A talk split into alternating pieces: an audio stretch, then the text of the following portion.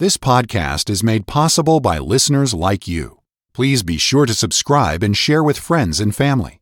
To help support this ministry, please visit walkwiththeking.org forward slash donate. Thank you for listening. All right, thank you very much. And hello again, dear radio friend. How in the world are you? Doing all right today? Well, I trust so. Bless your heart. Well, these are busy days for all of us. Uh, everything seems to crowd in, doesn't it? And I pray for you today, the peace that passes all understanding. He, Paul the Apostle says, don't worry about anything. Be careful for nothing.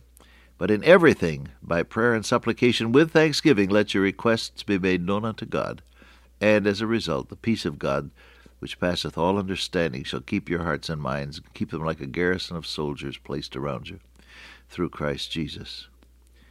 Yes, they're busy days, stress-filled days. Maybe some of you have worries and problems and heartaches. That's the way life is. But if you'll pray about it, if you'll turn it over to Jesus, He knows how to handle it. What a joy it is to turn things over to Christ, because He never drops you. He hasn't brought you this far to dump you now, and He says, I will never leave thee nor forsake thee. So turn things over to your Lord today. Somebody needs that, I know. Try it. You pray about it and give the burden to Jesus. Well, Uh, we're looking at this matter of secret believers. Joseph of Arimathea, which was a disciple, it says, but secretly for fear. And there came also Nicodemus, who at the first came to Jesus by night. Now, what about secret believers? The last time we got together, I was admonishing myself and all of you that we need to have a heart of compassion for people who face painful and sometimes dreadful circumstances, if it be known that they are real Christians. Don't criticize them, because until you've walked in their moccasins, you don't know how it feels. At the same time, we look at the Word of God. It is possible to trust the Lord Jesus secretly, but it isn't God's way. Our Lord Jesus said, uh, as recorded in Matthew ten, Whosoever therefore shall confess me before men, him will I also confess before my Father, which is in heaven. But whoso shall deny me before men, him will I also deny before my Father, which is in heaven. Jesus wants you to be proud of Him. One of the evidences that the Spirit of God has entered your heart and life is that you will proclaim the fact that you belong to Jesus. Inevitably, when the Spirit of God is dwelling within you, and He comes in to dwell when you trust Christ as Savior, when the Spirit of God is dwelling in you, He will speak up. Jesus said concerning the Holy Spirit, He shall testify of me. Now you look at the book of Acts, and what happens? These people who were scared to death before Pentecost, they met in little closed groups with all the shutters closed and the door locked. Uh, everything in secret, secretly for fear, it says. Now they've been in the upper room waiting on God in prayer, and now comes the day of Pentecost, and the Holy Spirit of God is bestowed upon the baby church, and there is that tremendous moving among them all, so much so that the whole city was shaken up by it. And then, of course, came the inevitable wave of, of resistance and persecution. What was their answer? We are His. Come right out with it. We are His witnesses. The God of our fathers hath raised up Jesus, whom ye crucified, made Him both Lord and Christ. We are His. So I have to tell you something. It may be, now somebody listening to me today, your uh, whole family are members of another religious belief. They're very much against the gospel. You're considering trusting Christ as Savior, or maybe you already have done so, but you're keeping very quiet about it. The Holy Spirit of God is going to speak up through you in some way or other, and you'll be saying, I belong to Him. He shall testify of me, Jesus said concerning the Holy Spirit. God's way is for you to be proud of Jesus. Whosoever therefore shall confess me before men. God's way is for you to talk about Jesus with joy and with gladness and with your head held high. Regardless, that is, of the price you may pay. Well, you say, what if my family disowns me? That happens today in our country, uh, in, among some religious groups. If, if an individual becomes a Christian, the family holds a funeral. They disown you. You're dead. What, what if that happens? Well, I have to tell you, I've met people who've gone through that, And what God has done is not only to bring them through, but to give them a whole new family of believers around them who love them and to whom they belong in Christian fellowship and love. God isn't going to forsake you if you decide to pay the price of frontal, overt, clear testimony about the Lord Jesus Christ. He won't forsake you. You believe that? Some of you are trembling even as I speak because you think of the tremendous price you might have to pay if it be known that you become a real Christian. I know, and I'm not diminishing that at all. I don't talk down to you. I know there's a price. But, beloved, there's a Savior who said, I'm not going to fail you. I'll be with you all the way, said he. And the key word is through, as I've reminded you so often. When thou passest through the waters, they shall not overflow thee. See? Yea, though I walk through the valley, I will fear no evil. God brings you through, and you can trust him every step of the way. God's way is for you to hold your head high and say, as did the apostles, we are his. Now, you don't do that in your own strength. You only do it as the Holy Spirit of God enables you, because he's the one that does the testifying. It is not ye that speak, Jesus said, but the Spirit of your Father which speaketh in you.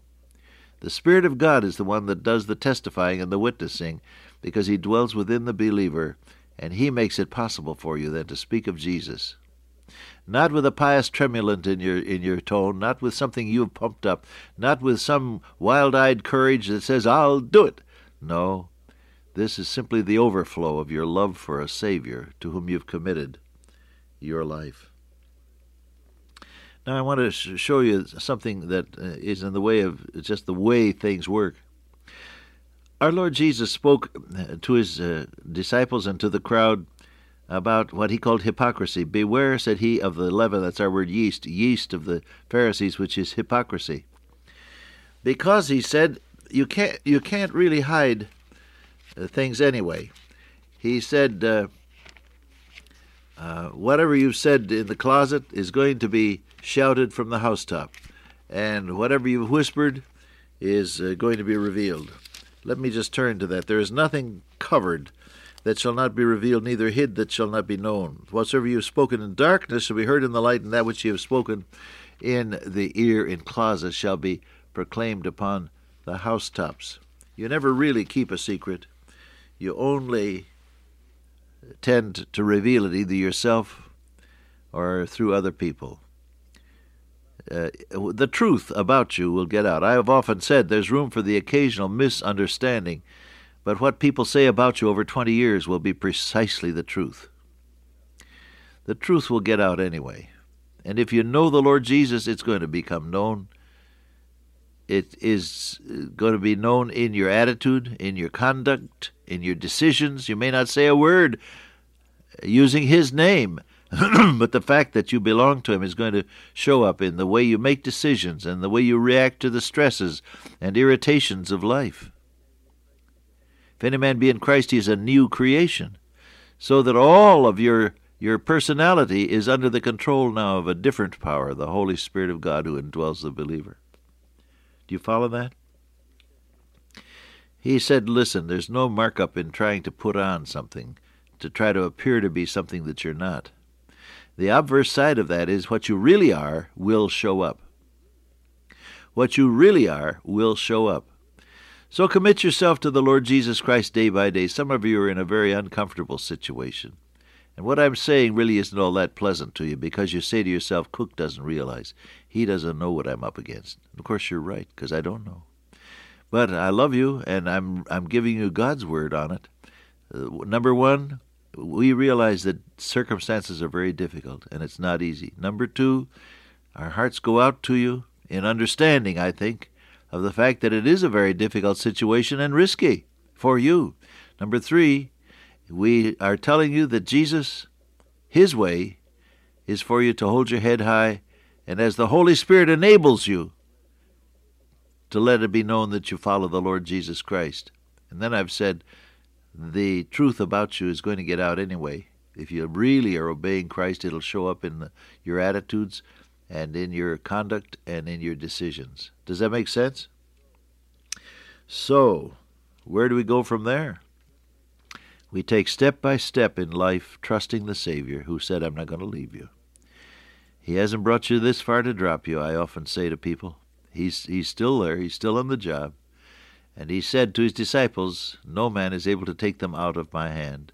My Father which gave them me is greater than all, and no man is able to take them out of his hand. So you're held in the hand of the Almighty. You, in God's hands. That's a good, safe place to be, isn't it? There's nobody more boring or offensive than somebody who is officially religious. Come up to a person and say, now I'm going to be a blessing to you, brother. Oh, no, they'll give you up for Lent. If you're an oddball, don't blame God. He isn't, Jesus didn't die and rise again to make oddballs and weirdos. We have to blame human nature for that. But you'd be different. Your, your, your standards are different, your decisions are different, your conduct is different, and the Lord is evident in many things that you do. It'll get out. So you just go on living for the Lord Jesus Christ, and when there is a chance to speak up for him and God gives you an open door, then walk in it. Doctor Trumbull, many years ago, wrote a book which is now out of print uh, called Taking Men Alive. Uh, and he, uh, this is an anglicization of, of the Greek verb th- that Jesus used when he said, from henceforth thou shalt catch men. You know, fishing. Uh, instead of fishing for fish, you'll fish for men. And that verb there is take them alive, as in a net. Taking men alive.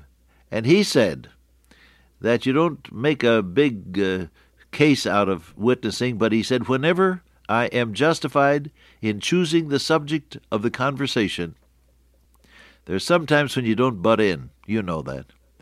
And you don't try to make an artificial opportunity to witness, but there are other times when God opens the conversational door and you can speak of Jesus. I often say, you expect to be a Christian someday. Do you know how to become one? And at that point, people will, will say no generally, and I can explain the gospel to them. I'll talk about this again the next time I get together with you. Father God, today, oh, may we know the presence of God and the power of the Spirit to make Jesus real. Amen. Till I meet you once again by way of radio, walk with the King today and be a blessing.